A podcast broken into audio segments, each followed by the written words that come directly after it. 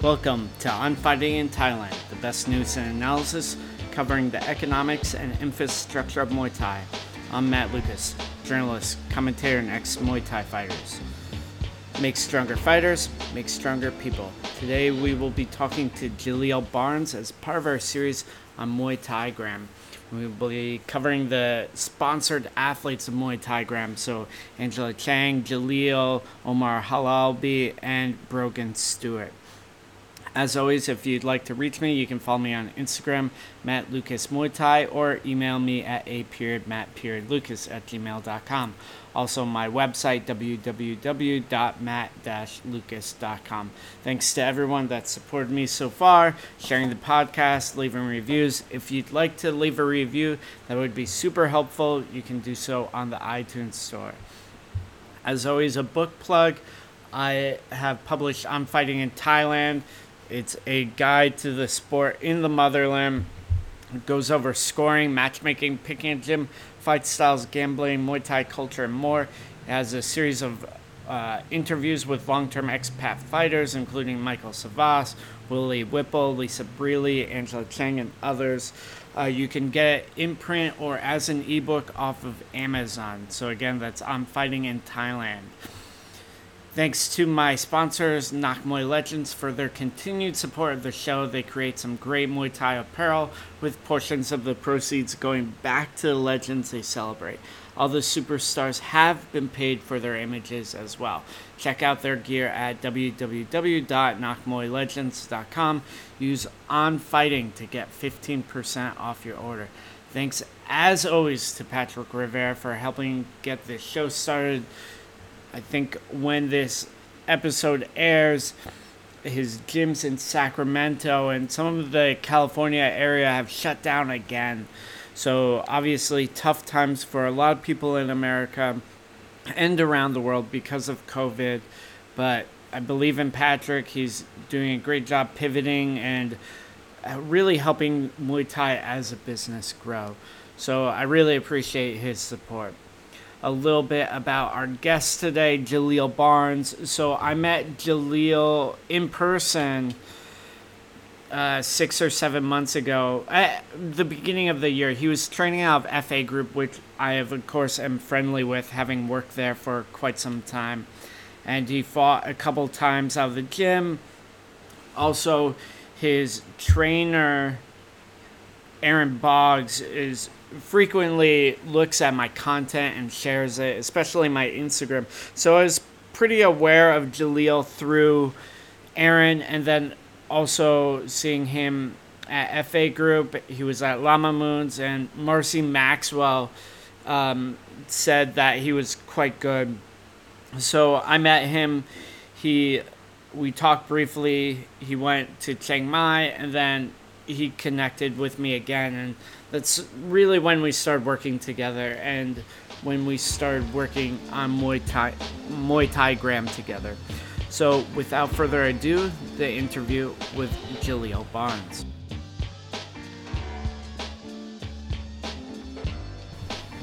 So, thank you, Jaleel, for coming on the show today. I really appreciate you taking your time out. Of course. So, let's get down to the nitty gritty of it. Mm-hmm. What drives you? What? Why are you out here? What part right. brings you through this? Um, this is actually a question that I ask myself a lot because I don't have this like, you know, like my parents died in a burning building type why. But I think ever since I was a kid, like I watched all the corny kung fu movies of like some dude who like goes across the world and like trains and becomes a monk and you know does martial arts and stuff and I always thought that was like the coolest lifestyle. So I was like, okay, when I grow up, like in third grade, we had the career project, and my job was like I wanted to be a ninja, and they're like, that's not like a real job. I think it is a real job. Yeah. I yeah. think like in Japan there's like a village that's looking really? for ninjas. I might after I'm done with Muay Thai, I might look into that. but yeah, my why is just like I think it's just who I am. Like, you know, I just love to fight. I love martial arts, um, and just like bettering myself. So obviously, bettering yourself. Everyone says that sort of stuff. Everyone you hear about the positive shit all the time. Yeah. But obviously, you're out here, you're fighting, you go through shitty times. Mm-hmm. Um, what exa- what is an example of uh, hardship you went through, and how did you feel when you were overcoming that? Um, I think a hardship that I went through and am still going through. I moved here like right pre-COVID, you know, and just it, it was kind of a different Thailand. Like the Thais don't talk to you, or they see you walking towards the elevator, they'll hold up and close the door, and like you know, they're just really. And I'm here by myself, so it was like really lonely and I kind of just got I honestly got this bad taste in my mouth for Thai people like right off the bat I was just like okay they're just shitty. Like no one wants to talk to me. How am I supposed to learn Thai if I can't speak to people? Like and like it was just a hardship of like being like this is not you know real Thailand this is not normal life you know? People are scared. They're scared. They're not you know as educated as you you know I think what- even educated people and yeah. in reputedly educated problem uh, areas of the world Yeah. are having problems right now. So yeah you know, yeah I'm not gonna say any country in specific, America, but you know, Yeah, and it was just it was hard like trying to be a normal, not pessimistic person during that whole time. Yeah. I think it's also hard because I do agree with you. I I feel like a lot of Thais were on edge, especially at the beginning of Yeah. Corona. I feel like people have loosened up a lot more. Yes, for sure. But I think that the loneliness and sense of estrangement Mhm. is real. Mhm. You know, living abroad for a long period of time, you know, more than three months Yeah. is gonna make you feel weird. yeah. It's gonna make you feel very different, and you're gonna, you are not Thai. You are Mhm. not from this country. yeah. I think it's a very good experience to feel, especially because not a lot of Americans travel outside of the country. Yeah. Yeah, it's not like America where you know, you can be Asian, you can be black, you can be white, and people might just assume, you know, maybe you're from another country, but you're probably American, you know. Mhm. Here, Yeah. it's like, you're definitely not Thai. You're just Falang. You're just Yeah. foreigner, you know.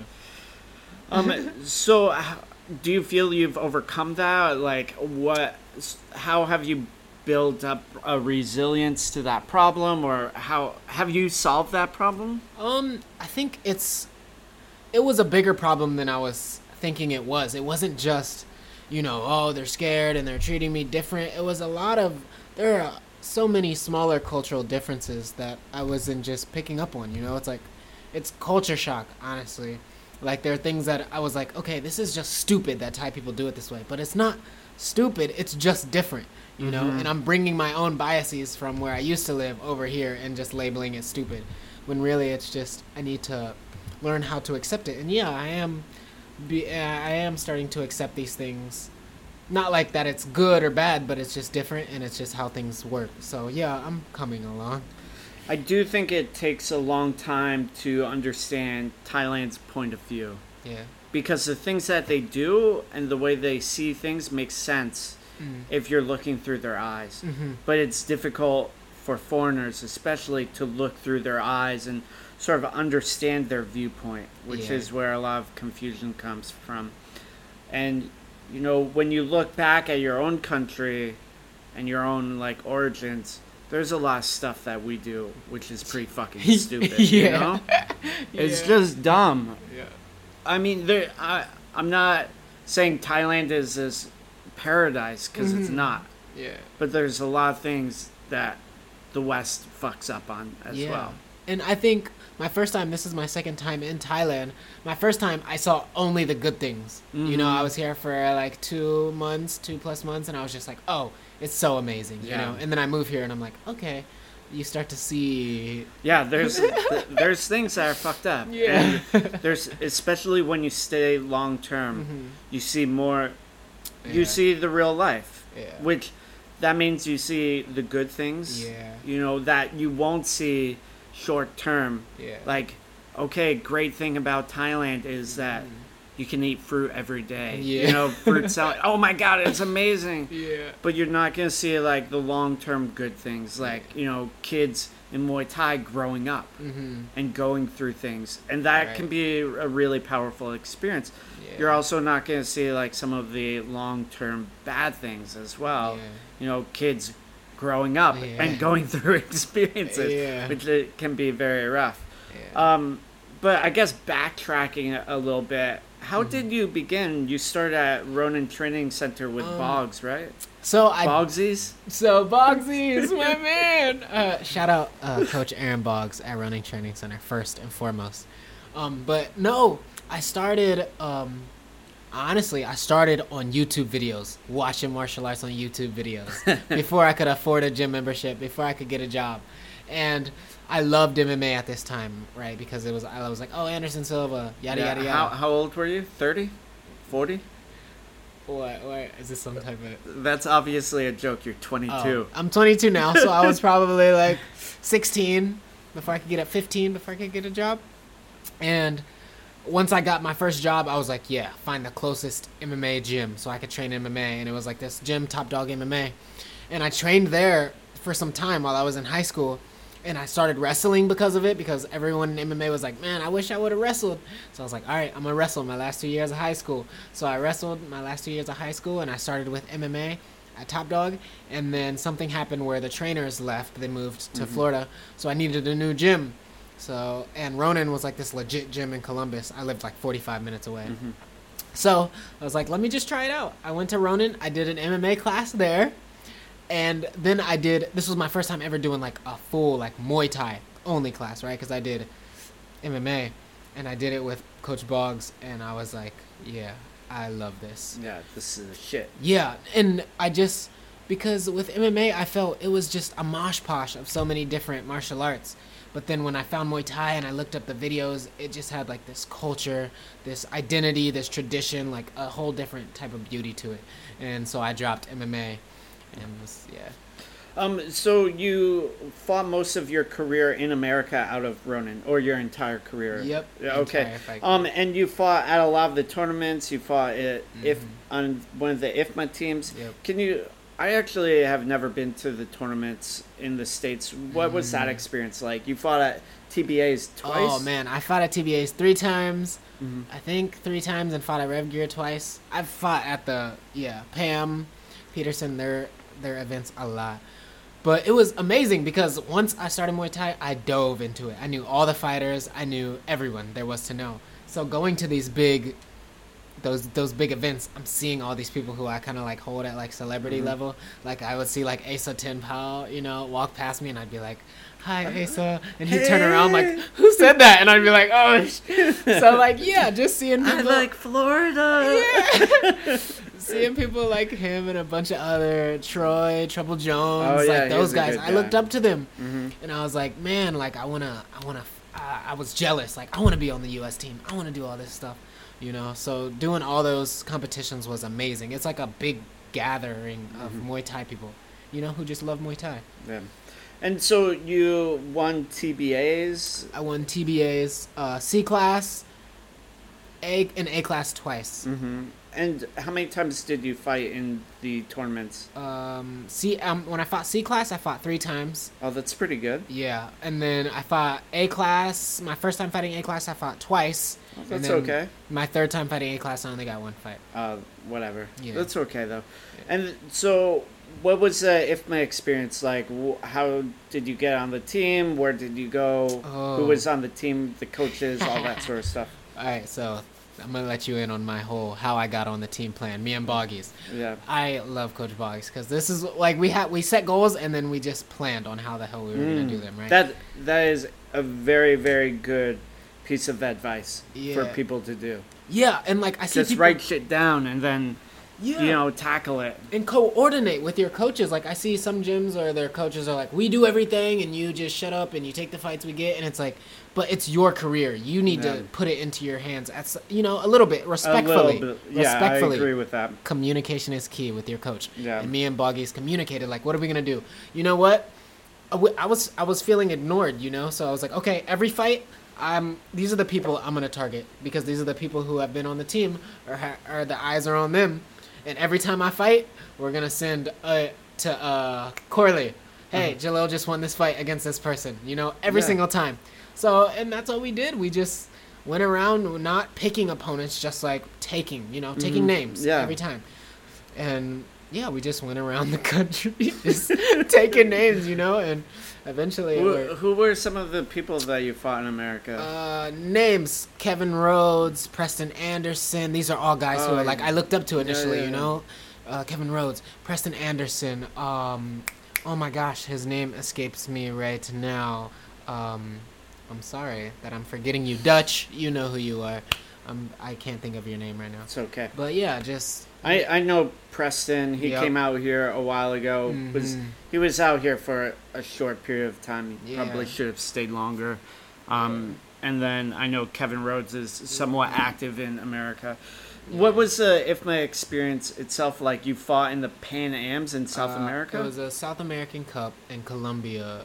Yeah, it was amazing. Like, it was, it was, uh, it was one of the most amazing experiences I've had. Just because we clicked, the team, everyone, we clicked immediately. who who was on the team? Press, uh, not Preston, sorry, Kevin Rhodes, me, Ahmed, uh, Yasmin, um, Brandon Kurosawa, Philip Ignacio, uh, and I'm forgetting one more person who. Oh, Ryan Faithy. Um, and who else was there? Anyone? I'm sorry if I'm forgetting. A lot of those guys have gone on and are continuing to fight. Yasmin is fighting, I think, in Mexico soon. Yeah. She just switched over to boxing club with Yep. Jesse Magson. Yes. Um, and then uh, Brandon also recently fought in Oklahoma, Mm-hmm. and I think he's fighting in Mexico soon. And he, guess who he's fighting in Mexico? He's fighting Philip Ignacio, who Oh, was on the team. Yeah. Oh, So I'm excited to watch them. I told them to make it more exciting than me and Kevin's fight. but yeah, so and we just we all clicked. Mhm. Uh, even the coaches, Marcy, J- Coach Magnuson. Marcy is dope. she's awesome. Oh, who were some of the other coaches? Sorry. Coaches Ricardo Perez, Oh, he cool. a really sweet guy. Uh, you know Rami was Yeah. there. Uh, Marcy, like we just said, and, and uh, yeah, and then all the fighters. And how many times did you fight, and what was that experience like? Mm, okay, I fought three times in total. Uh, the first fight, it was it was the experience overall. It was a cool experience. Some of the countries, it was cool to see where America's Muay Thai level was in comparison to some of this uh, South American countries. Uh, where where would you say the Americans level was at America's number one. In terms of the North America and South Yeah, America? Was terms of- Canada there? No, Canada was not there. Um, Peru is a good country that was there. Mexico had some killers. Um, all the every country had like you know one or two good fighters. Brazil had some good fighters, but I think America, we just were we really were on our shit that tournament. Like I said, we all clicked, and it was like a good chemistry, and we just we killed it. Did I say Coral was on the team too? Oh, you did Yeah, yeah, not. yeah. Coral Coral is pretty active, and yeah. she's quite good. Um, she had that fight a while ago with Nicole Fernandez. Oh really? Yeah, she she beat Nicole Fernandez. It was a very good fight. You know, Mm-hmm. I, I Nicole is one of the, I think one of the leading lights in her weight class, and Yeah.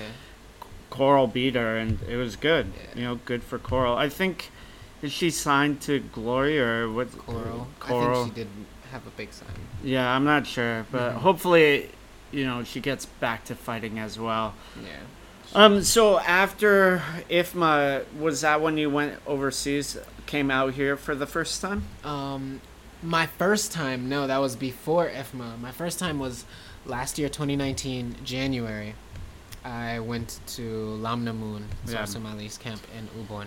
Which is a very underrated gym. Yes. Like, it, I think more foreigners need to go to Isan, and Mhm. Lamnamoon's gym is a is pretty perfect in a lot of ways. It's very perfect. Lamnamoon takes like I'm not even gonna, I'm not gonna say he spoils you. He looks out for you when Mhm. you're there. He takes really good care of you. Like I want him to come back to Thailand so I can go over to him and like show him some love because he really took care of all of us. And we still have guys who went over after that trip, and he took really good care of them. You know. Yeah, if people are unfamiliar with Lamnamoon, who's the vampire knee of Ubon Ratchathani, a late golden era fighter, uh, Lamnamoon Sor Sumalee. He um, he developed a, a lot of foreign fighters as well. Yeah. His own career was very good. Um, I think he, he won a couple Lumpini or Rajadamnern belts. Four-time Lumpini champion. There you go. You got it. I I should have known that because I helped build out his website, but I can't remember. Um, but he, he built a lot of good guys like uh, Sean Kearney. Um, he built uh, Jordan Coe, Yep. who unfortunately passed away. Um, Curtis Stoddy, uh, Maroon Halal was there for a while. He's, he knows how to make foreigner Yeah. fighters. And that's not something all Thai trainers know how to do because it's different. That's true, one hundred percent. So you obviously had a few fights out of Lamnamoon's. Mm-hmm. What was that experience like? Well, these were my first fights in Thailand, so they were like mind-boggling. Every single fight was like, it's just blown blew my mind like how fights went on here. You know, I knew it was wild, and every fight we went to, we were coming with Lamnamoon, of course. So Yeah. you know, eyes were on us, Mhm. and we were like the only foreigners fighting on the card. I had dreads at the time too, so I was like, you know, up- So weird. yeah, people were. I mean, for for Isan, it's yeah. like, yeah, probably never seen a person with dreads. yeah, many probably people- never seen a black person. Yeah, let alone a black person with dreads. And it was it was just wild. The kids, my first fight, there were a group of kids who followed me everywhere. I was getting oiled down. They were right there. I went up to sit on the podium because I was the next fight. They went up and sat right next to me. I'm like, You had an entourage. I know. I had an entourage. It was awesome. Yeah. Um, how many fights did you have in the countryside? Uh, I was there for two months. I had three fights. Yeah, that's very good. I think that's one of the great things about fighting in the countryside as well. Lots of regular fights. They're very low pressure. Mm-hmm. It's a bit disorganized, but it's low pressure. It's a lot of really good experience, though. Yeah. I think that is something a lot of Americans really miss out on. Um, yeah. And it's also important because a lot of times Isan is the birthplace of the sport. Mhm. You know, a lot, a lot of fighters are coming from the rural Northeast. Yeah. And you can see it, man, when you watch those little kid fights. Like, they fight with perfect technique and they Mhm. never get tired, and it just blows my mind. So after you were at Lamnamoon's for a while, you came back, and then you Mm-hmm. Went, you got on the IFMA team. Yep. And then what happened after? Oh, how did you do in IFMA? If I had three fights, I won all three. I got gold. Oh, bam! Fought Ecuador, fought Peru, and fought Brazil. Oh, good. good. Yeah, so. Um, good. so you got gold in the Pan Ams, and then you came back with some bling. Came with the bling, of course. And then what? What happened next? And then after that, I went to. Um, oh, I had already got my. Uh, no, I didn't already buy my ticket. The next month, I bought my ticket to come to Thailand. Mm. After I came back from Thailand my first time, I had a plan that I was moving here. Mhm, So mhm. it was already set that it was happening. But I came back in December and then in February. Yeah, I I re- I sort of remember Marcy saying something about it. Oh, Mm. this kid Jaleel, he's really good. Mm. He said he's gonna move. Oh yeah, yeah, yeah. Okay, okay, whatever. Yeah, yeah, whatever. Yeah, yeah, because you know a lot of people will say they're gonna do something, but don't do it, and yeah.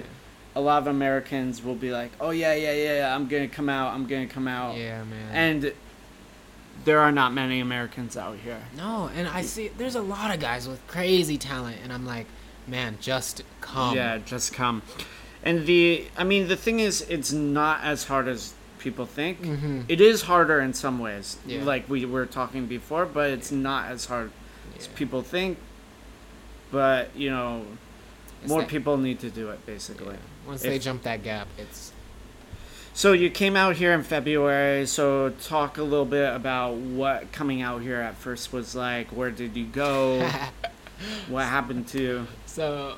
I landed here uh, Monday morning, pretty much, almost at midnight Mhm. uh, on the Sunday Monday, and so I waited five hours, took a taxi straight to FA Group, and they were getting ready to do their morning run. I dropped my stuff off and I ran with the team. Oh, that's so early. yeah, and I mean, You know, I I was I, I trained at the gym for a year and a half, and I worked there for a year. I never went on one morning run. what? Not It- one. not one. It was so early. What? Yeah, it was so early.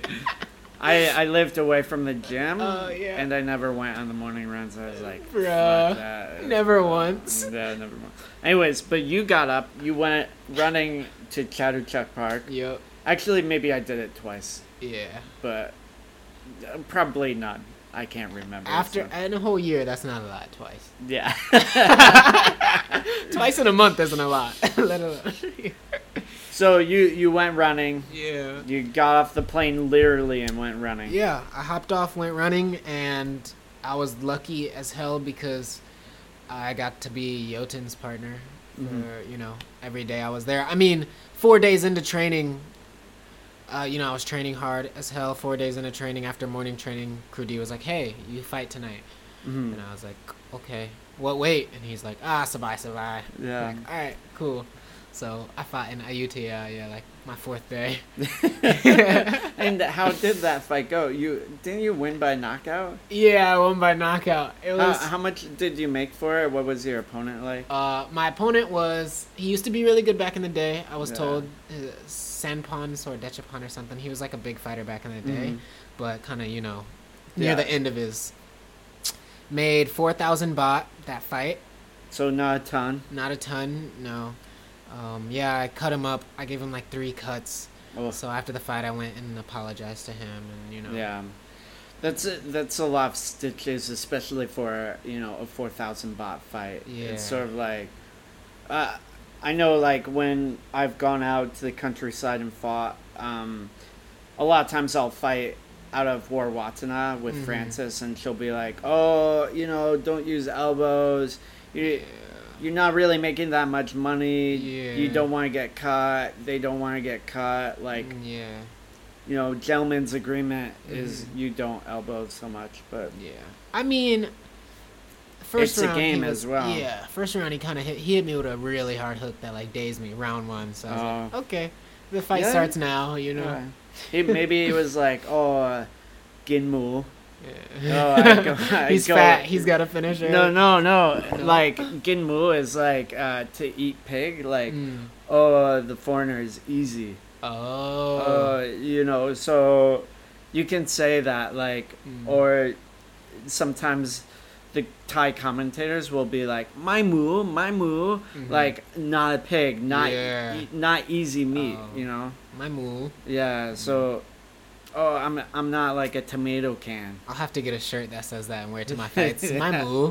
Yeah, you're you're no pig. Yeah, no pig. Um, and so you had the fight in uh, Ayutthaya. Mm. Um, how long were you at FA Group, and did you have any other fights? Yeah, I was at FA Group for three weeks total, and I had two fights. I had that fight on my fourth day, and then uh, like a week and a half later, I got to fight at Lumpini Mm. on two days' notice. Um, it was awesome. Yeah. Well, it was the second to last show before Lumpini closed Yeah. because of COVID. So it was an empty stadium, just you know the fighters and a few staff workers, but it was amazing. I fought a guy from Uzbekistan. Mm-hmm. Mm-hmm. It was a good fight. By Ginmu Lublau. Mm, No, he was he was a difficult. He was- he was he was pretty good. yeah. So a lot of the Uzbekistan fighters are, have more of a kickboxing background. yeah, I would say in general are not very strong. yeah. He was definitely a puncher kicker. Mm-hmm. Not strong in the clinch. That's where I took him over, you Yeah. know, and outscored him. I got his back a few times, and I was just like, Yeah, that's a big deal. yeah. Then uh, you made like six thousand baht for that fight. Oh man, how much did I get paid for the Lumpini fight? Probably six. I don't Yeah. remember, but I know it wasn't four. Yeah, the Omar has fought on there once, and Ethan, um, Ethan, I, uh, Kwai Chon. Kichong, I Yeah, yeah. I always fuck up his name. I'm so terrible. Ethan Quinoa Yeah. from Wooded Man. Yeah, Ethan from Woodman fought there. Um, it was a Lumpini World Champion show, which was a good. Oh wow. uh, yeah, it's. I think it's the same one you fought on, Okay, bro. really? The uh, the Saturday night show. It's Mm. not super high level. Mm. The pay was like six thousand baht. It's Mm. not amazing, but it's Yeah, good it's experience. really good you know, experience. it's very good experience. It's a little bit of a step up from the countryside, yeah, but it's not like you know a massive jump. yeah, Um, so and then COVID happened. yeah, and then COVID happened. So you were at FA Group, Yeah, cracking along. everything was shutting down. They're like, okay, we're gonna have to send everyone home soon. So I had my friend Tucker who lives in Chiang Mai. I was like, okay, I'll go visit Tucker for a while. And I got it when I got up to Chiang Mai. That's when like provincial travel shut Yeah. down, you know. So everything shut down. Yeah, lockdown here. And uh, so I ended up having to. I was on a tourist visa at the time, sixty days. So I was like, okay, I need to switch over to a student visa fast. So, and to have a student visa, you need a place, you need a residence. So I had to get a condo. I got a condo, and then I got my student visa in Chiang Mai. So yeah, only three months at FA, Hmm. Um, or three weeks at FA. yeah, and then you're in Chiang Mai. Uh, what happened? You know, how long were you've been up there for a while? Yeah. Obviously. Um, where did you start training? What was Mm. it like during quarantine? Yeah, during quarantine, Yeah, quarantine and lockdown. me and Tucker trained just with each other in his Yeah. yard during quarantine, you know. And then uh, once I started looking for a place, I can't. I walked across Sit Dabwad, which is this. It's an old. I, I heard they used to have a good amount of champions back in the day, but it's just a home, a little home gym now. Mm-hmm. And the owner of the gym let us train there for free. That's cool. So yeah, me and Tucker started training there, um, all COVID long, pretty much mm-hmm. until um, gyms started to open back up, Mm-hmm. and then we uh, I went to War Santai. I started training at Hong Kong for like a month, Mm-hmm. and then I went to War Santai, Mhm. where I'm at now. And you've been at War, War Santai for three or four months now. Yeah, about three or four four Yeah. months. It's a solid gym for sure. Yeah. It's uh, on the outskirts of Chiang Mai. They've Mhm. had like a couple good foreigners there, uh, like uh, Lisa Brierley Yeah. and Ian Greer Mm-hmm. from Minnesota. Uh, was there for a little bit. What is training there like? Um, it's very good. They have a specific Santai style, where it's um, it's like a stadi- stadium, beautiful. Mm-hmm. You know, it's like a visually pleasing uh, Mhm. style, and I wouldn't say I'm a visually pleasing fighter, so it's really good for me to get this perspective of fighting. It's improved my game. I wasn't seeing much change in my game in the first few months. In like month one and month two, I felt like I was kind of like faking, you Mhm. know, the Santai style. But then now I'm seeing how it's like developing into my style, Mm-hmm. and I'm really appreciating it. The I went there once and did pad works with Sock, Mm. uh, who's a very good trainer there, one of the head trainers, Yes. and he definitely has a distinctive style. Yeah. which I, when I look at Lisa Brierley, I Mhm. definitely see, uh, Yeah. and it's good. They also have uh, Lomani, I think was there for a bit. Yeah. Uh, War Santai, another good lightweight fighter. hmm Um, so obviously you you started training at War Santai, and then we we hooked up. We met up at around sometime then, right? Yeah. Uh, I've- we met up. The first time we met was when I was training at FA Group. I went to Super Champ to corner one of my friends. That's when Oh, I first yeah, met you. Yeah, and I was like, "Hey, what up?" yeah, you were like, "Hi, I'm Matt Lucas," Yeah. and then you shook my hand, and then someone else came over, and you started shaking his hand too at the same time. Oh, really? And you shook both of our hands for like ten seconds straight. Yeah, And I'm a like- double shaker. I was like, "This dude's kind of weird." Like, Let go of my hand already. Oh, you're hating. You're, you're just hating. Um, so let's go. Um, talk a little bit about your first fight at Max. When Uh-huh. was uh, this is your fifth fight at this Max? This will be my fourth fight, fourth fight. So it was like four yeah. four months ago. July. July. Um, like I, hmm I can't remember that much. Yeah. Because there's always like so many fights all the time. It's- Yeah, I fought Kunkla, someone from Chiang Mai. Uh-huh. um, it was a good fight. It was just like a like knocking the rust off, seeing where I'm at, like Mm. also developing our relationship and seeing like Yeah, what yeah. we want to like work at and build up on. So it was a just a good fight. Yeah. I, oh yeah, Ali McOney was in your corner. and Ali, Tucker, Tucker. came down, and Yeah. you know we went and had a few beers after. You were a good boy Yeah, and didn't drink. Yeah, I I- was like, I don't drink alcohol. yeah, I was like, oh, he's a little square, but at least he's not getting into trouble. Square. Square. But I'm sharp though. So, um, since then you've ha- you've had a few more fights at Max. What have Mhm. those fights been like? Yeah, the competition just keeps getting tougher. Next fight, I fought Boonlai. Um, Yeah, he's re- tricky. really he's technical good. Yeah, guy. was and solid fighter. yeah, I just made him fight my fight, and you know, came out victorious. And then I fought uh, Thomas Sorchaicharoon. Yeah, which- he's a former stadium level yeah, fighter. He was much harder to like make fight my fight. It was Mhm. more of a um, dog fight per se. But in the later rounds, I got to him. Just pre- pressing the pace. So all in all, I'd say. What, did you knock out Thomas or you won on no, points? I went on Did- points. I got a. I dropped him in the third. Oh, okay. Yeah. Yeah, I, I can't remember. Yeah. It's and so I got hard. excited and tried Yeah. to knock him out. Oh yeah, yeah. Now I remember. and you, your yeah, I your got all form sort of spastic. went wild. I was like, oh fuck, Jaleel. You know, Yeah. it's okay. you like- weren't too happy, but I was really happy. yeah. I had fun. Was that Thomas? Was the one where you got cut across the cheek? Yeah, he cut me on my cheek, and it was an elbow that missed. Yeah. It just grazed me. Um, so you've obviously been to a few gyms now. hmm How do they differ? What sort of common threads do you see in the gyms out here in Thailand? Oh, common threads.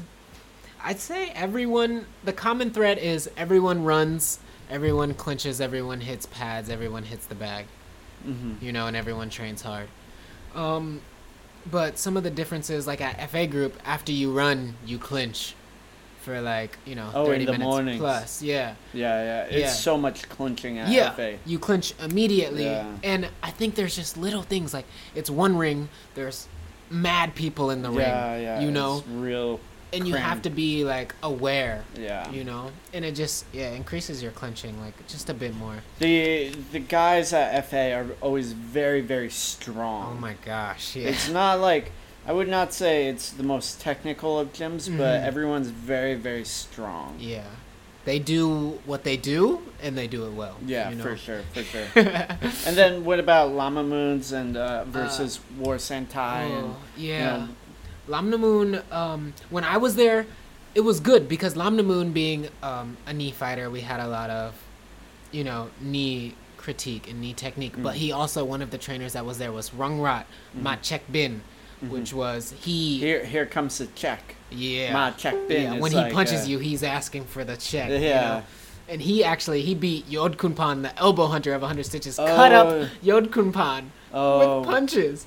So I got to work with him and like just it was it was a plethora of knowledge there, you know. Mm-hmm. And it was just really hard Isan long training, you know, Mm, mm. long hard training, which was really good for me. And then at uh, Santai, it's like I said, much more technical. I train a lot with Shui, who is like a femeu, really smart fighter.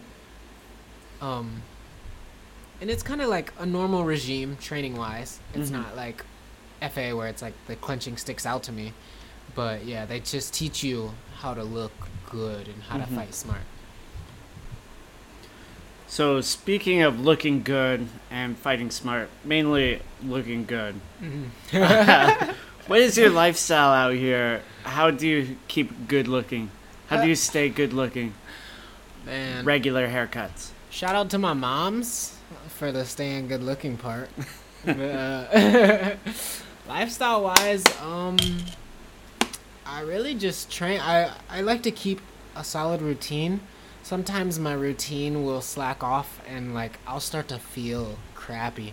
So I like to, even if I don't like, if it's after a fight, I like to wake up early. I wake up at like five and I'll read and write, and then uh, do like my morning run and work out around like six six thirty. And you know, come home, eat, nap, and the basic training regime really helps like keep me feeling like myself. Yeah. And you said you read and write in the mornings. What sort of stuff have you been reading? What sort of stuff have you been writing? Um, right now, I am reading the Inner Game of Tennis, which is like a, it's like a new way to look at how to reach peak performance. And he uses tennis as his like sport of choice, but it's, it's relative to all sports. Um, and writing wise, I, I document like I've been writing. I have a lot of prompts. Like I'm documenting my stay here. Uh, writing just short stories about experiences I've had uh, creative writing on prompts that I've had, and journaling, pretty much. Have you read that many um, sports psychology books at all? Um, I've read a few, not many. Like I've read, uh, what was the book called? I forget what it's called. It's the Learning. Have you read this book before? It Uh, talks about Learning something. myelin, like the myelin, and uh, how like when you're learning something, you're adding like fat to the strands of myelin in your brain, called like the learning curve or something Mm. like that. No, I have not. Um, not many. Yeah, the, I do think sports psychology books are very good, Mm-hmm. very helpful because a lot of the trials and tribulations that fighters go through, other athletes go through, it's slightly different, but there's still common threads. Performance anxieties, yeah. you know, when you lo- lose, when you win, how to do self actualization, doing goal setting, blah, blah, blah, Yeah. blah. Like important things. Yeah. Um, I think one of the best books I've read for it is called Killer Athletes, Mhm. where it pretty much is just a bunch of short, informative paragraphs that about special operations uh, military personnel and how they deal with performance anxiety. You know, in like the most extreme case scenario, and just uh, that really helped me get a good perspective for when I fight. And what do they specifically do? Um, like it'll talk about uh, butterflies and Mhm. how butterflies is just blood leaving your stomach to go to your muscles because your body's getting ready to prepare. Mhm. You know, so instead of for thinking of like, oh, I have butterflies, like I'm just getting nervous, I'm not ready. It's like, no, my body is getting ready to Mhm. fight. You know, it's perfectly natural. Yeah, a, a lot of times I hear good level athletes or professional fighters sort of changing negative emotions into Mhm. positive ones Yeah. or not seeing a reaction in a negative manner rather they reframe it Yes. it's re- just that reframing of like this is happening it's a good thing rather Yeah. than this is happening it's a negative thing Yeah, that's a big thing that I've been dealing with. Uh, that I'm actually just fascinated with is mental toughness. And mental toughness is just reframing things that people might see as like curses or bad things that happen into just a challenge and an opportunity to like better yourself, you know.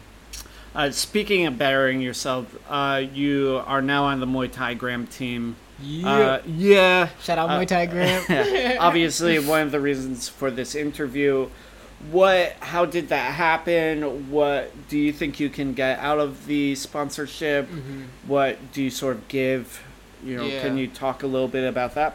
Yeah, how it happened is, um, well, I've just been working with you and working my ass off to build. Not really like I haven't been working to build a profile for myself. It's kind of just been happening, you know, like uh, because I've just been working and I'm on social media, and uh, yeah, it just came about. Muay Thai was looking for a, f- a few athletes to like have as ambassadors and to like help expose and to build, you know, and uh, right place, right time, you know. Yeah. What are some of the things that you feel you can get out of the relationship? They have a huge following, like Muay Thai Graham, and just being one of the ambassadors and to like rock that, you know, like they share my fights and make like cool ass posters and all, all these things for exposure and so it's really good for like my my profile and uh matt and helping me get my fights um just so many things that like a lot of people go without you know Mhm, help mhm. or have to do themselves Yeah. um, that they take care of And then, in some ways, it ties in with some of your other sponsors. Can you talk Mhm. about? And you have two other sponsors, uh, Patrick Rivera and Economic Properties. yeah How did those come about? What are what's that relationship Um, like? Those two are okay. So, Patrick Rivera, it's kind of the same. These two guys, uh, economic properties and Patrick Rivera, they really like see something in me, you know, and they like care about my journey a lot. Like Patrick Rivera, he's deep in the Muay Thai community, of course, and um, with him, I'm right now. Yeah, he just he just sees my vision and where and he believes in me you know and he wants to help me get there so right now um yeah he gives me a certain amount of money per fight and that helps out like a ton and the same thing with economic properties um the guy who owns that he just believes in me you know and wants to help wants to help me along the way. Like i i'm very blessed. Like i have a lot of people in my corner who really just like believe that I can do it. And it kind of like I'm like damn like I guess I really can do it. Like these dudes just like help me out so much so I'm really grateful for like my sponsors like really grateful for Patrick Rivera and Economic Properties Muay Thai Graham like it really humbles me you know Yeah, it's in a lot of ways I see it in a similar manner as like there's sort of two ways to look at it. Is one is just a patronage. Uh, Mhm. so like you have patrons. mm-hmm. was sort of the same thing as like a in the Middle Ages where it's like some you know a well off guy yeah just likes fucking art, so he pays an artist. yeah He's like, go make some Yeah. fucking art. Like Yeah. I love it. I I think in some ways it's the same. yeah Um, and then the other way is to look at it is like a little bit more of a career development side. mm-hmm. So people in higher positions or and positions in authority are looking for people to bring up Mm-hmm.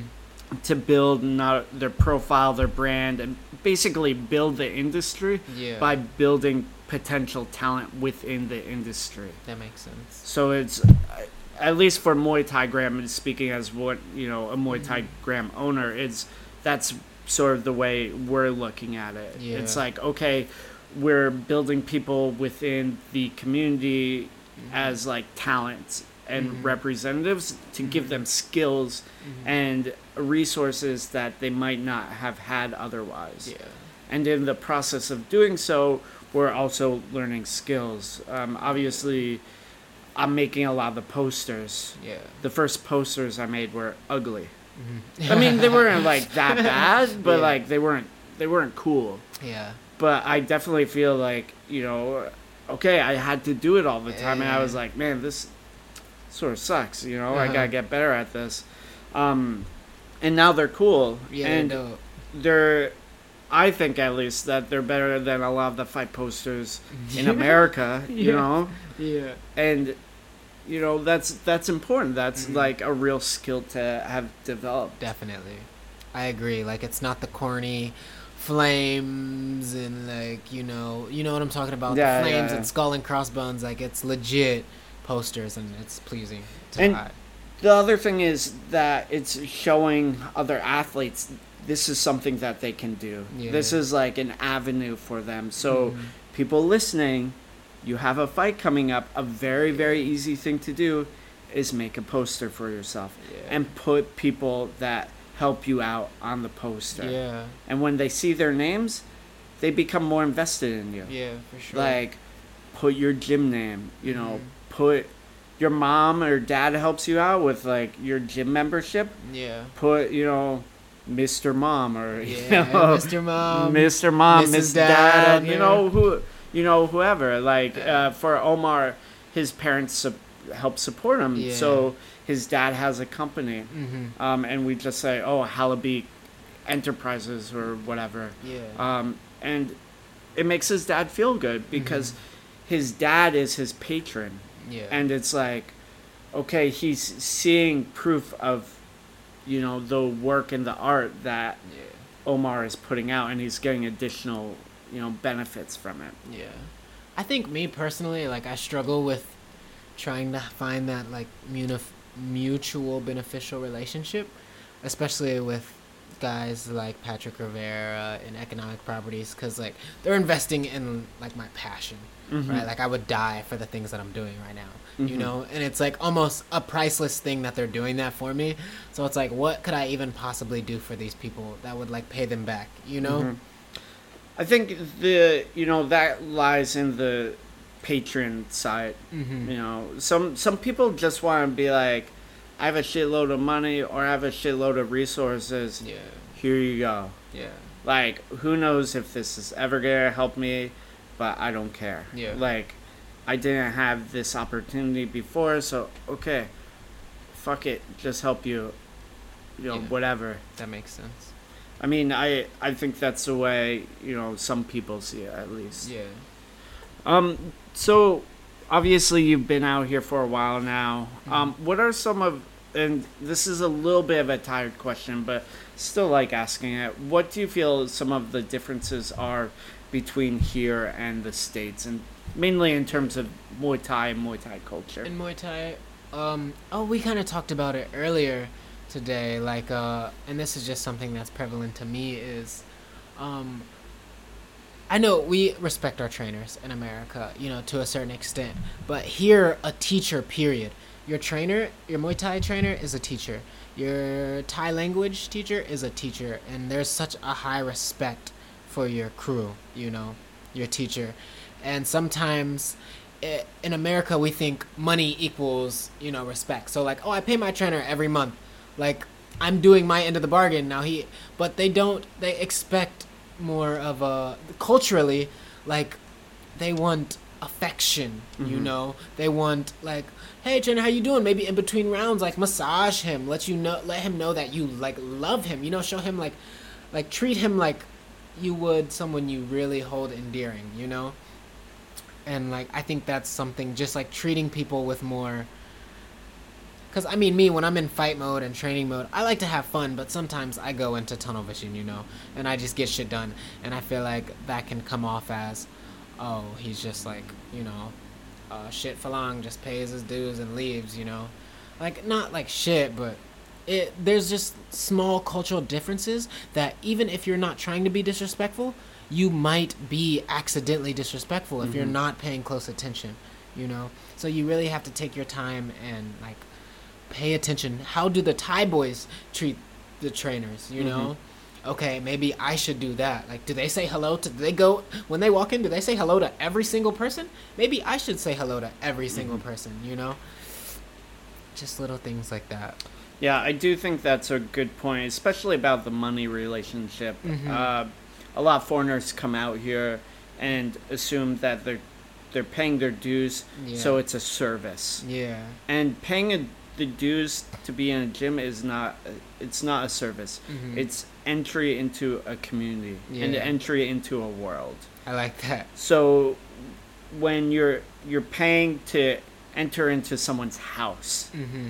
and be potentially a long-term member of a family. Mm-hmm. And when you're doing that, you need to care about the the family and you know there's going to be people older than you that have more experience than you that want to help you. One hundred percent. And they're not they're not there just for the money. Yeah.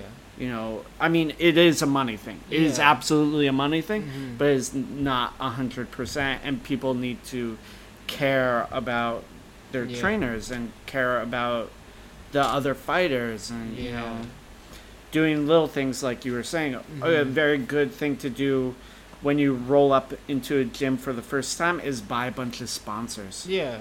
Uh, after a fight, Mhm. buy some sponsors. Oh, you Yeah. did really well. Okay, maybe buy like your trainer a bottle of whiskey. You This know? is free game, guys. Yeah, Yeah. buy some eggs. Like buy a dozen eggs. Yeah, the- buy a bundle of bananas. Like yeah. Fruit, Mhm. fruit, and food is always good to get. Yeah. You know, people like t- t-shirts, yeah. jeans, Yep. like you know stuff like that. Where, you know, it wouldn't really register with us, but it Mhm. goes a long way. Yeah. You know, it's like, oh, oh yeah, yeah, I care about you. Okay, Mhm. here's some, you know, here's some stuff. Yeah. Um, so I guess wrapping things up, was there anything that you wanted to talk about that we didn't talk about? Um.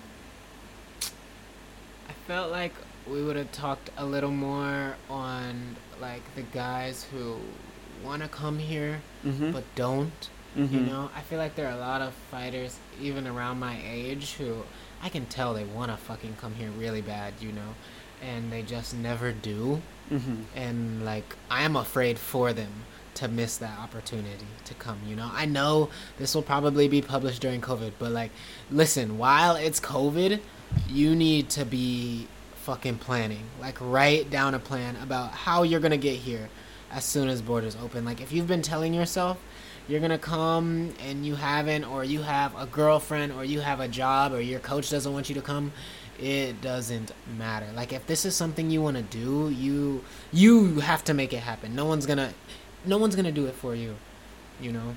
So like let that be like your last warning from Jaleel. Yeah, I mean that is very very true. One of the things about COVID is that it showed us things can happen, Yeah. and your access to certain things can be cut off very very quickly, yes. and you need to take advantage of the opportunities you have. Yeah. And Americans and people abroad had lots of opportunity to come to Thailand and fight and build themselves. Yeah. Some people have done it, some people haven't. You know, if people are wavering or maybe thinking about it, Yeah. When the doors open, you need to come. Yeah. Everything other than action is inaction. Planning, thinking about it, you know, it's all inaction. Until you actually do it, you haven't done it. You know? That's it, really. Well, thanks so much, Jaleel, for coming on the show. I really appreciate you taking your time out. Thank you so much. All right, later. Peace.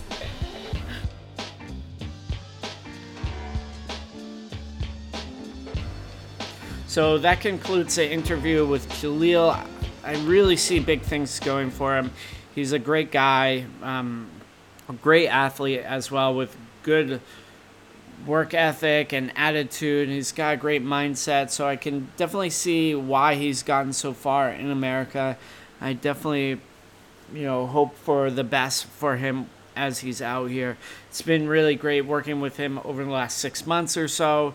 He's had four fights at Max. He- Hopefully, he will have a fight at Muay Mans Wansuk soon. We are seeing what's happening there.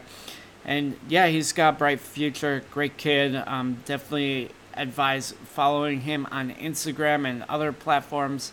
His IG name is Boy Kiao. See, so B U A K I E. Uh, let me look this up. Uh, B U A K I E O W underscore Muay Thai. So that's again that's B U A K I E O W underscore Muay Thai. Great guy. Again, he's got a lot going on for him. So I am very happy to get the chance to support him. This has been I'm Fighting in Thailand, the best news and analysis covering the economics and infrastructure of Muay Thai. I'm Matt Lucas, journalist, commentator, and ex Muay Thai fighter. Make stronger fighters, make stronger people.